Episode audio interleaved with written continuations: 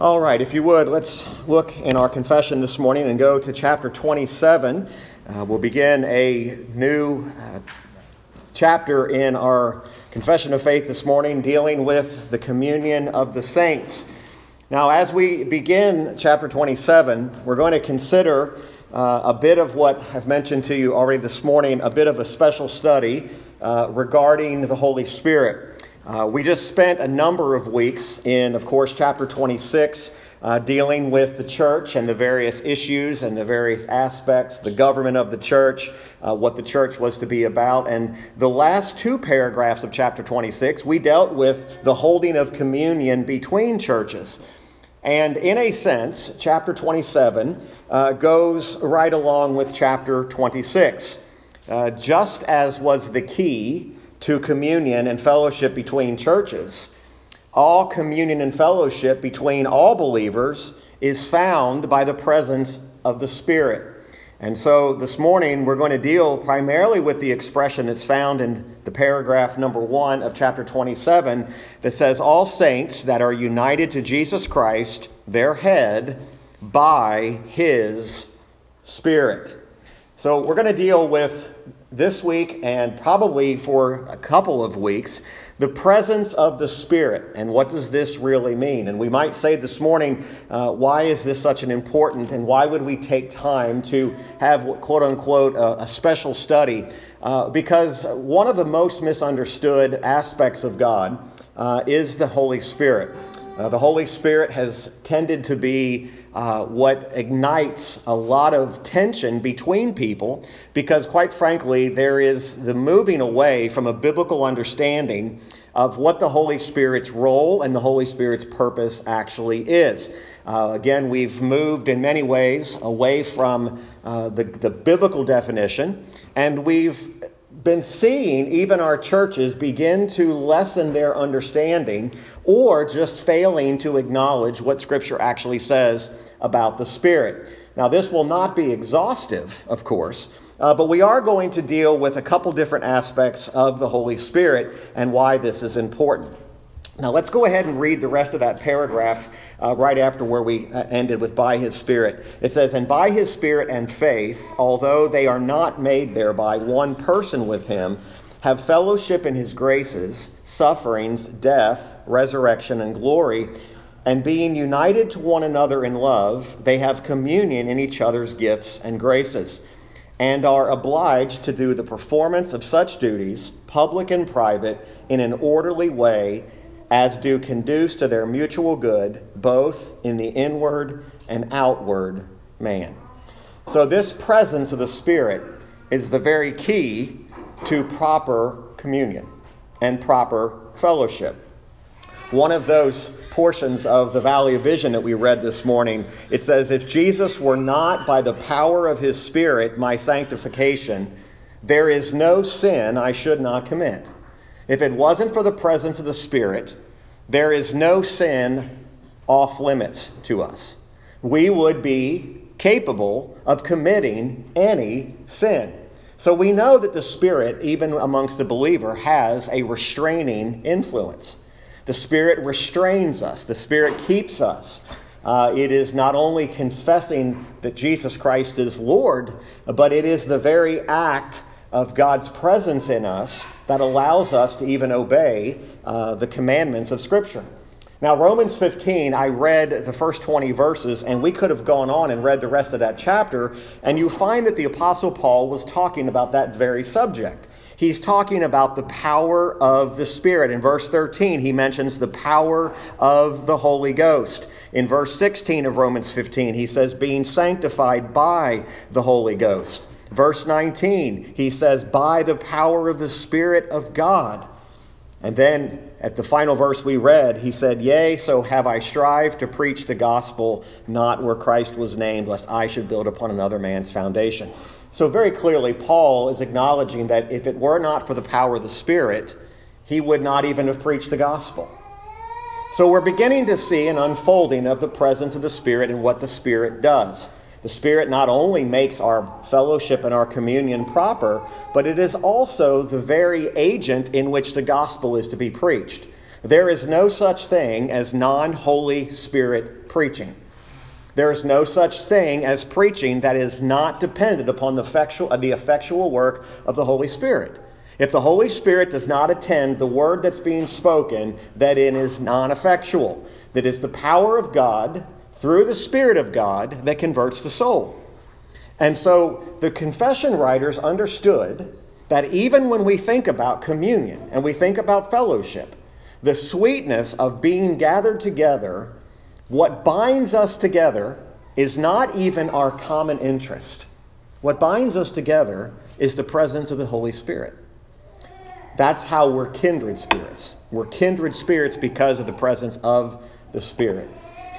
Have you ever had those moments when you have been talking with somebody, and this is not this is not to be mystical, but you just know as you talk with somebody else that you're talking with somebody else who is a believer. Your heart is being knit together because there is a common bond that is found in the Holy Ghost. So as we think about this, the confession writers in this very first paragraph, this is the key that unlocks the rest of the passage and the paragraph. It is by his Spirit that all saints are united to Jesus Christ, their head, by his Spirit.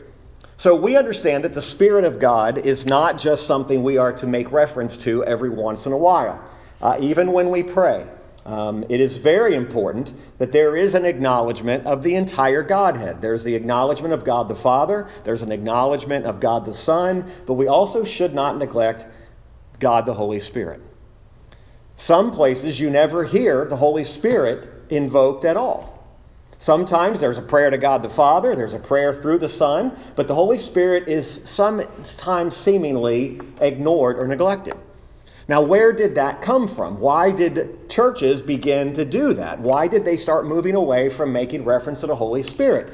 Well, I truly believe this with every fiber of my being that it is because of the misuse and the misunderstanding of the Holy Spirit, especially in charismatic circles, that has created this to where now Bible believers are hesitant to even make mention of the Holy Spirit. They're even more hesitant to make mention of what the scripture often uses Holy Ghost. Oh, if we use Holy Ghost, now we're talking about those that are handling snakes and those that are charismatic. And, but the Bible talks about the Holy Ghost. The very first mention that the Apostle Paul wrote in this particular chapter, he says, through the power of the Holy Ghost. And he makes reference to that, that you may abound in hope through the power of the Holy Ghost. Hope comes from the power of the Holy Ghost. If you have hope today, it's because you have the Holy Ghost living within you. That's why you have hope. You're not hopeful because your circumstances are good or bad. You're hopeful because that is the presence of the Spirit. So, of course, we have the reality of a great need to understand what the Holy Spirit's purpose was. Now, when we think about what the Bible has to say about the Holy Spirit, then we immediately need to understand there's, there's a number of different ways we could look at this. We could take this from the perspective of the purely theological aspect of it, and we could figure, try to figure out every single attribute and every single working and every understanding that we could. That's not my intent in this kind of mini study. My intent is, is for us to understand what it means to actually realize and experience the presence of the Holy Spirit and how that actually manifests itself in a group of believers. Because that's where people who are gods are going to see it. Uh, again, we're afraid of experiential knowledge. We're afraid of that term. And again, if you read the writings of many of the Puritans, you will find that they often spoke of experiential knowledge or awareness. I'm not talking about mystical things, I'm not talking about weird meditations. I'm just telling you what they understood is they understood the real presence of the Holy Spirit and they were not afraid to make mention of it. I was just thumbing through the, the Valley of Vision this morning, and you will be shocked how many of those Puritan prayers actually mention the Holy Spirit. And yet, it's misunderstood in our churches today. He is misunderstood. So, we don't hear a lot about in our churches today about what actually happened when Jesus Christ told his disciples, It's expedient for you that I go away, Because if I go not away, then I, he would not be able to send the Comforter unto them. An interesting verse that's in John 2, verses 20 and 27, it says, But you have an unction from the Holy One, but the anointing which you have received of him abideth in you. Uh, the Holy Spirit is alive and well uh, in the believer today. Uh, you and I this morning did not begin our time together by asking the Holy Spirit to come down to us again or to reoccupy this tabernacle. His presence is already there. There was no need for us to ask him to come down again. Uh, there is no need to ask for another quote unquote Pentecost. There is no need for that because the Spirit of God is already dwelling the believer. So, what did the Puritan writers mean by the filling of the Spirit? What did Paul mean when he talks about the filling of the Spirit? Those are the kind of things we're going to talk about in this mini study. Uh, oftentimes, we are afraid to speak what Scripture says because we are afraid of being labeled fanatics. Uh, again, there is not an insult to be a fanatic for God. It, that is not an insult. If you're labeled a fanatic for God, don't be insulted by that. Uh, that means that you are demonstrating something of a real evidence and a real belief in what you stand for. You know, the people we label fanatics who are wrong in their doctrine, we call them fanatics, but they are fanatical in the fact that they truly believe what they're talking about. Cults are wrong. Cults are, of course, they're not of God, but they are fanatical about it because they truly believe it. Sadly, they believe error. But we truly believe the presence of the Spirit. The Apostle Paul, when he opened that particular chapter that we read part of it in Romans 15, he makes mention about let every one of us please his neighbor for his good edification. In other words, this presence of the Spirit begins to do things in our life that are not just simply things we say, well, yeah, the presence of the Spirit is there, but it does not really affect my outward living. Uh, you realize that this morning, our worship would not be acceptable to God if it was not done in the Spirit of God. So if we came here today and we tried to worship apart from the Spirit of God, it would not be acceptable to God. We could sing the same hymns, we could recite the same prayers, we could read the same scripture, but if it's not done in the power of the Spirit, it's unacceptable. Our worship is to be in spirit and in truth. When Jesus told the woman at the well in John 4 24, that's what he was saying.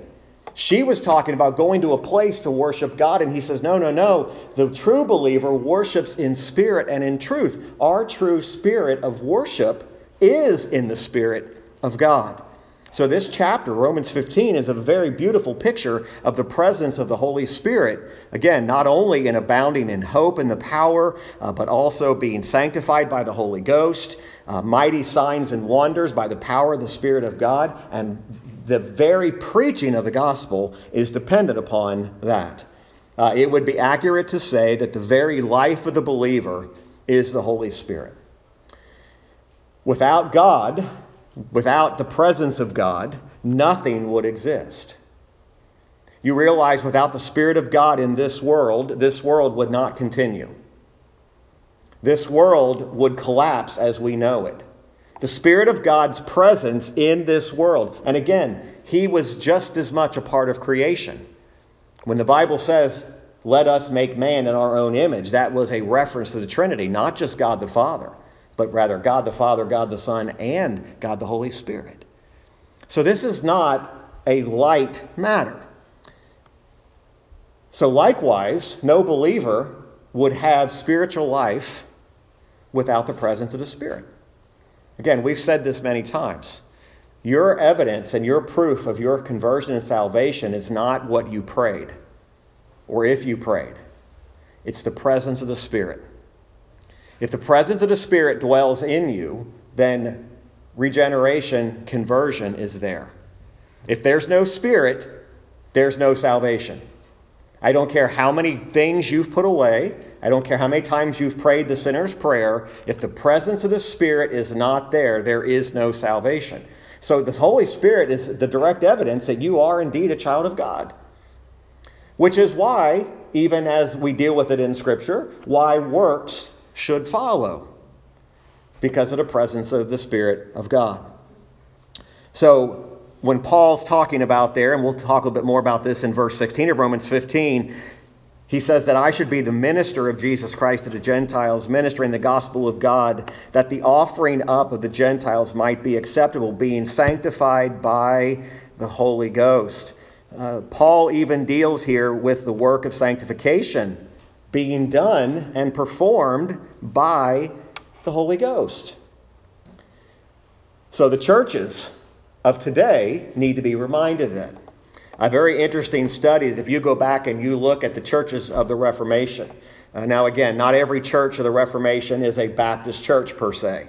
Uh, but if you look at the Reformation churches, there was a great emphasis placed on the ministry of the Holy Spirit of God. Uh, it was not shied away from. It was not something that we just simply said, well, we'll make reference to it when it comes up in Scripture, uh, but rather it was emphasized greatly.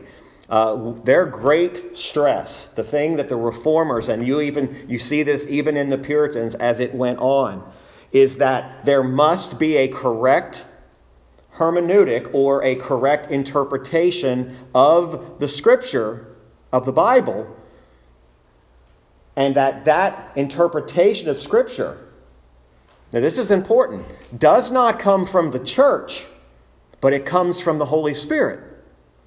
In other words, to interpret Scripture, I have to have the Holy Spirit of God. That's what Paul wrote about, that the natural man knows not the things of God. It's the Spirit that gives understanding. Do you know that that was a, that was a death blow to the Catholic Church? Because the Catholic Church would say, the church will tell you what you will believe.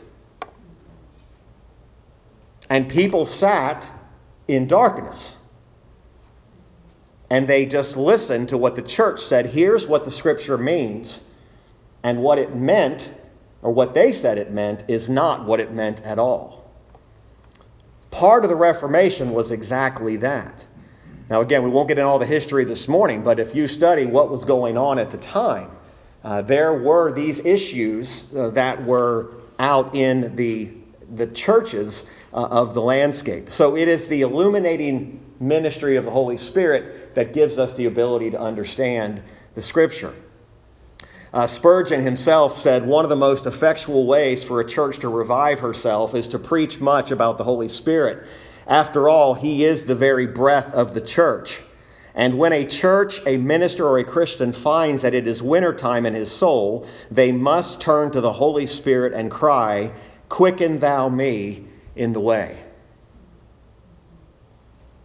So when you see the church growing cold, and you see the church growing apathetic, and you see the church that appears to be without life, it's often because the Holy Spirit of God is just being neglected. We are crying for things to take place in our churches. We're crying for revivals. We're crying for awakenings. There is no such thing without the power of the Holy Spirit. No matter how good a speaker or a preacher is, that is not what reawakens a church. Now, again, they were not praying for a coming again of the Holy Spirit. They weren't saying we need the Spirit to come on us again.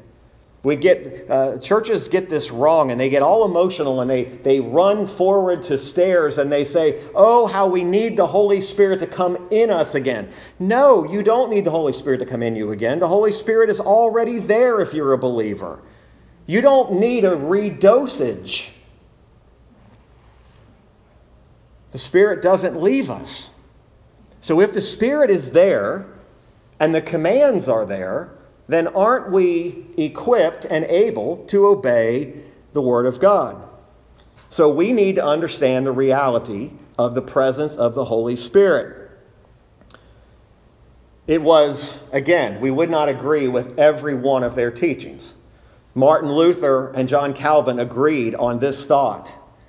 Both of them set forth with clarity that it is the Holy Spirit that is necessary in applying the sacrifice of Christ in our lives. Not the Mass or the Catholic Mass, but the Spirit.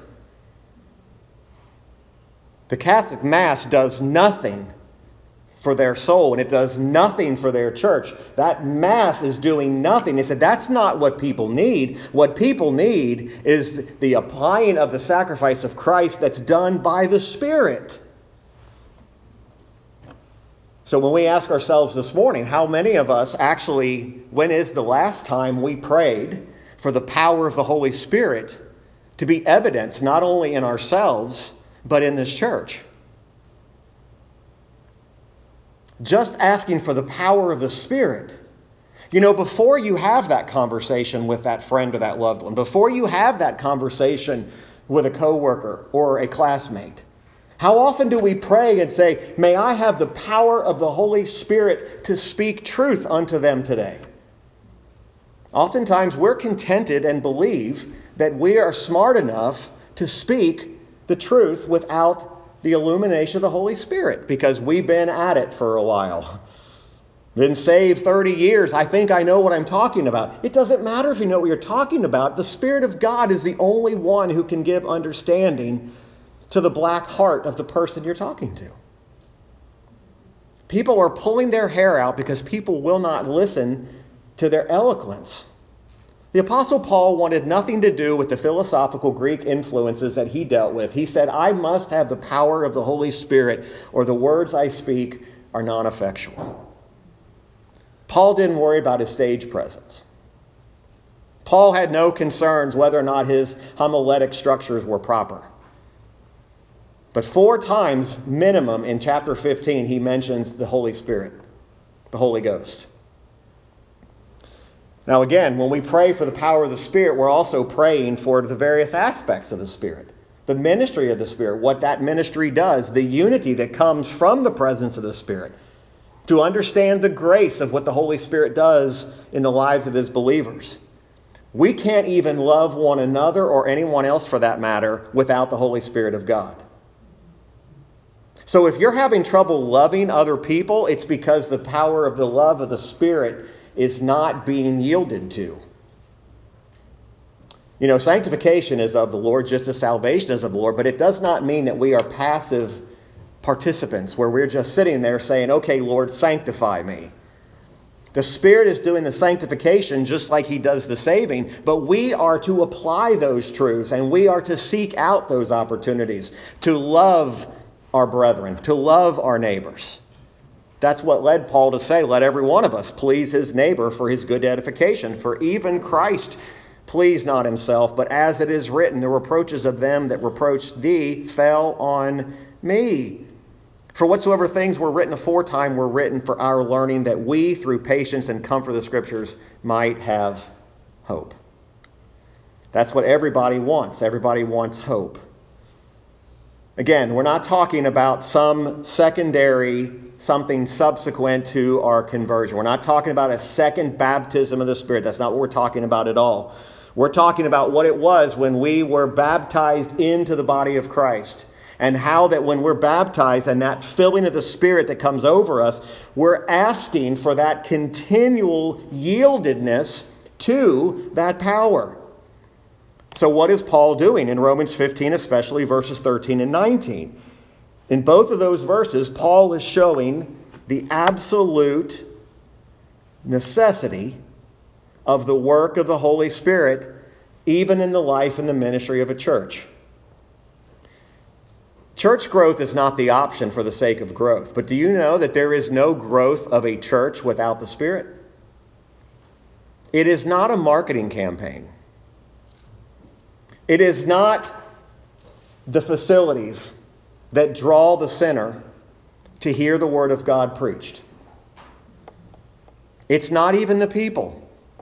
Because you know what happens if that's what draws a person to a place? They will not remain. Because they will find that all of those things will fail them. It will begin to grow stale. It will begin to grow, that's just not quite what I wanted.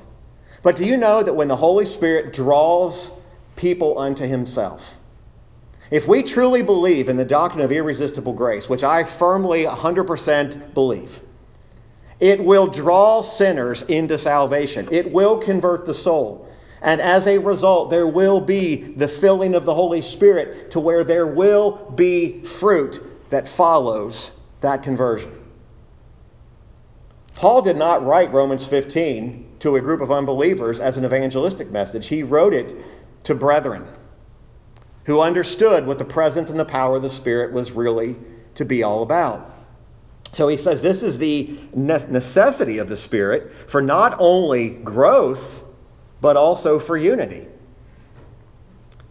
Every ounce of ministry work that either goes forth from the pulpit or from each one of us as individuals is the power of the Spirit is necessary for that work.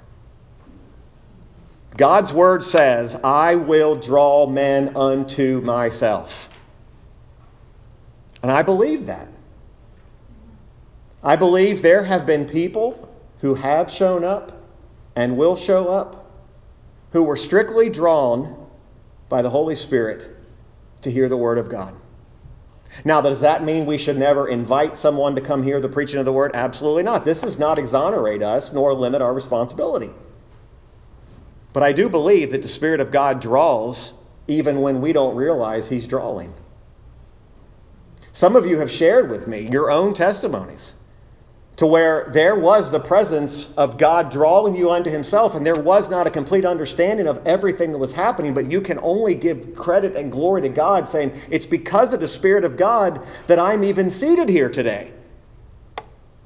It wasn't because I was sitting in a library and I was seeking for the Lord and I found it in a book on one of the shelves.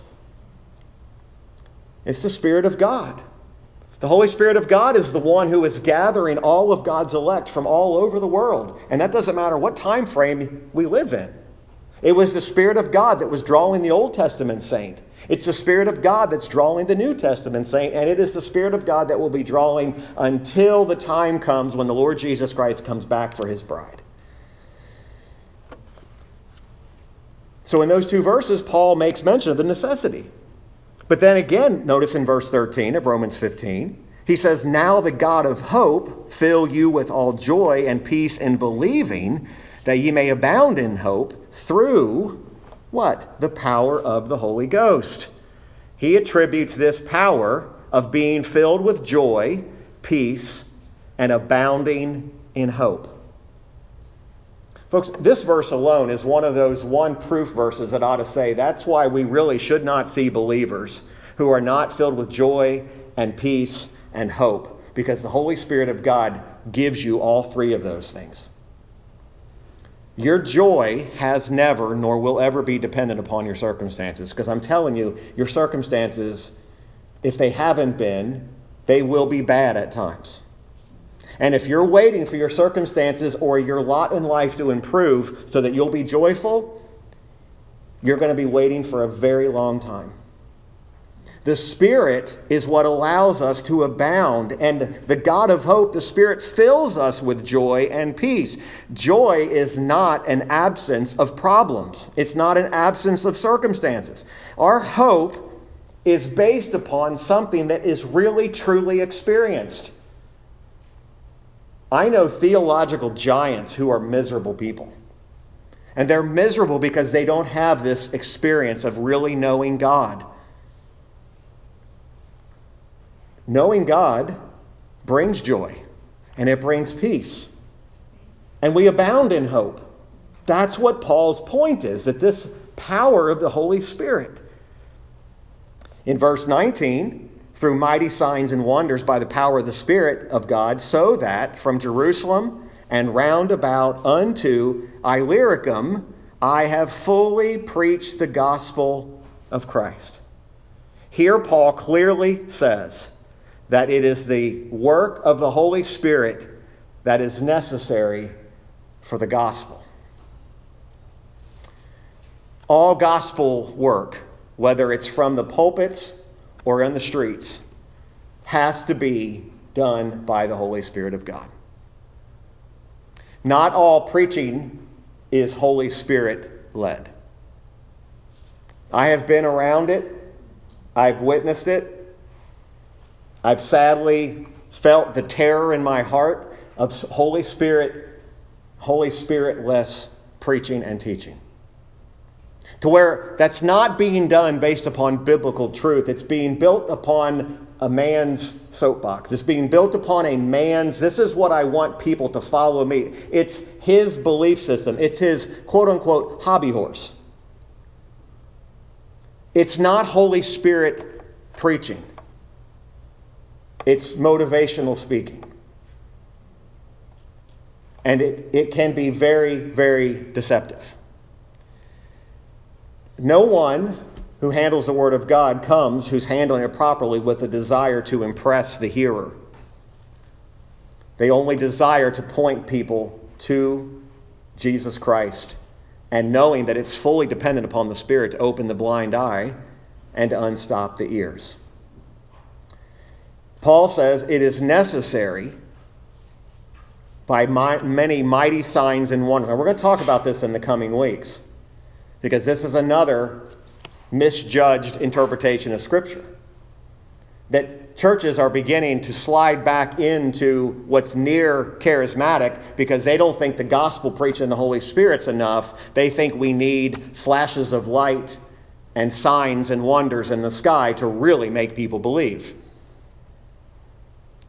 There was a time when, as the scriptures were being unfolded and as the apostles were where the scriptures were being penned by the breath of the Holy Spirit of God. By the way, don't forget that, that the Bible was breathed, it's inspired by the Holy Spirit of God, and He moved the writers to write. The very essence of Scripture is the result of the Holy Spirit of God.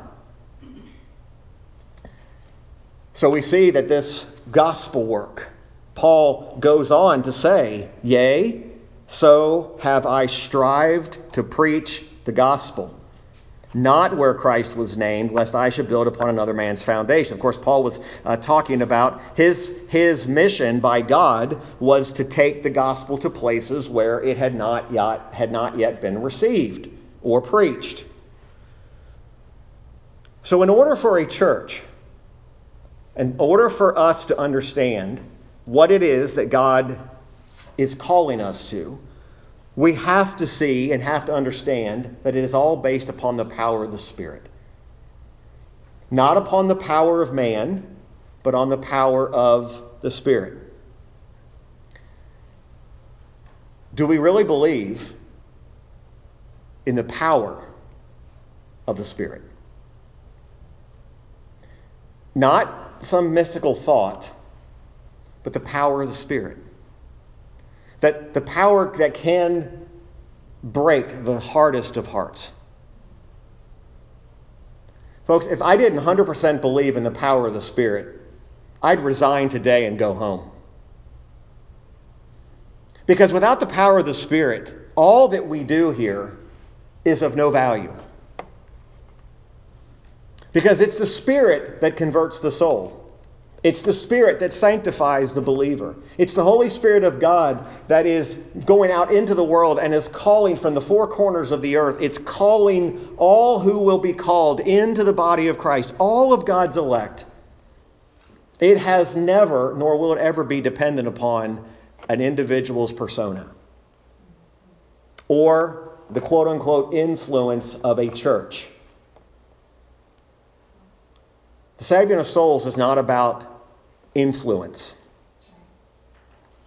It's not about being the best thing in town. It's about the power of the Spirit. The Spirit is what saves, the Spirit is what leads the soul. We need a power to go into all the world. That power that the Apostle Paul spoke about in his epistles is the same power that the church today has. The Spirit today is not a lesser version of the Spirit. And see, that's the problem with the modern church today is they say what we really need in order to make the church successful is we just need to pray for another Pentecost. And what we really need is we need people to speak in tongues. No, you do not. We're going to learn over the next few weeks, you're asking the wrong question when you make even the day of Pentecost about this tongue speaking, because it was, that was not the primary issue. The primary issue is the number of people who came to Christ, not the power of tongues. It's never been dependent upon being able to speak in another language so that anybody can hear you. That's not what it's been about. The presence of the Spirit is to understand that the very power that the church has been given the commission to go into all the world and preach the gospel is dependent upon the power of the Spirit. That power and that yielding, that fruit that comes forth, is a direct result of the power of the Spirit, not the power or the influence of that church. So, how do we gauge the power of the Spirit in a local church? Is it by numbers? Or is it by on the works that are produced? It's by the works that are produced. Folks, if you have a church somewhere, this church has been there, when there's five people sitting there, that doesn't mean the power of the Holy Spirit is not at work. It's the, re- it's the fruit that results in their lives as a result of that. We're gauging everything by size, we're gauging everything by numbers. There are still churches today that are going to stand up today, and a man's going to come up with a little piece of paper, and he's going to stand behind the pulpit, and he's going to announce to the church how many people were saved yesterday. He's going to say we went into this neighborhood, this neighborhood, this neighborhood. We had we had 15 conversions here, 15 salvations here, 15 salvations here, 20 salvations here, 25 here. Uh, we only had five over here. Let's see what happens with the life after there is a profession of faith. Do you know most people who were saved in that manner never darkened the doors of a church? So, what happened? They've been led to believe that the only thing you needed to do was just make sure you don't go to hell. And if you'll just pray this, instead of saying no, what needs to happen is the Holy Spirit of God has got to save that soul. He's got to open the eyes, He has to unstop the ears. That's the power of the Spirit. When we understand that we cannot even do the simplest of ministry without the power of the Spirit.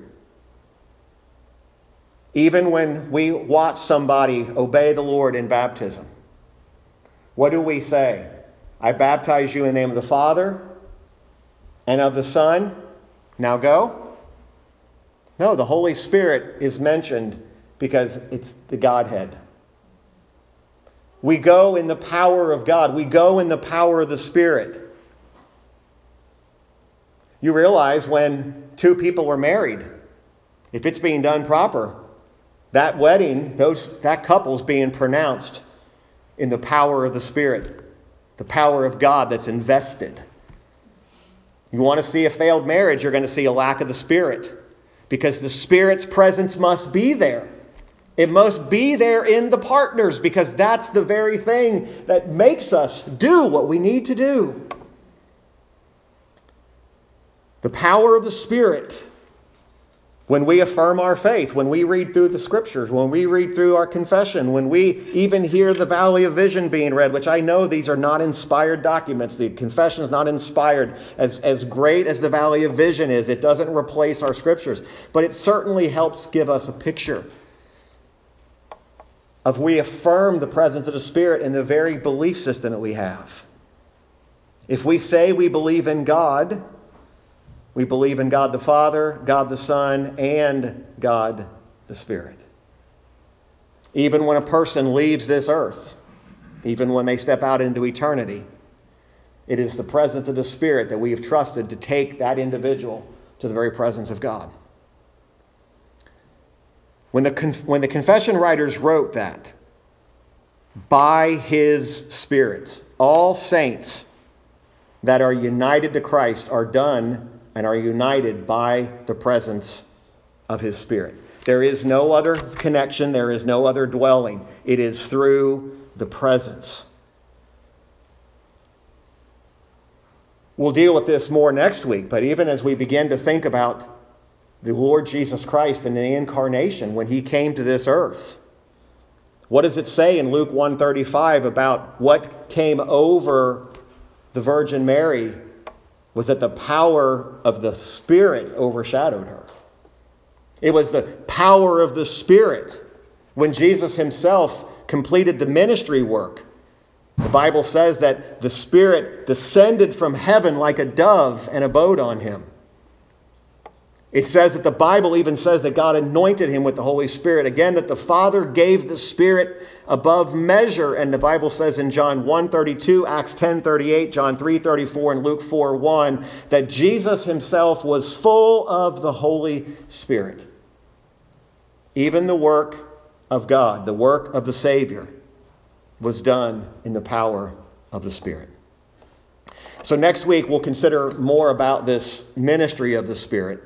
And so we'll see, and we'll kind of work our way through these paragraphs by looking at various aspects of uh, the power of the Spirit. And so next week we'll deal primarily with uh, the ministry of the Spirit. Uh, well, let's conclude our time by singing the hymn 148. And when we sing that hymn, if there are any questions, uh, we'll take some questions right after we've uh, completed that hymn. 148, Relentless Love. We'll give you a couple minutes to think about uh, any questions that you might have. 148.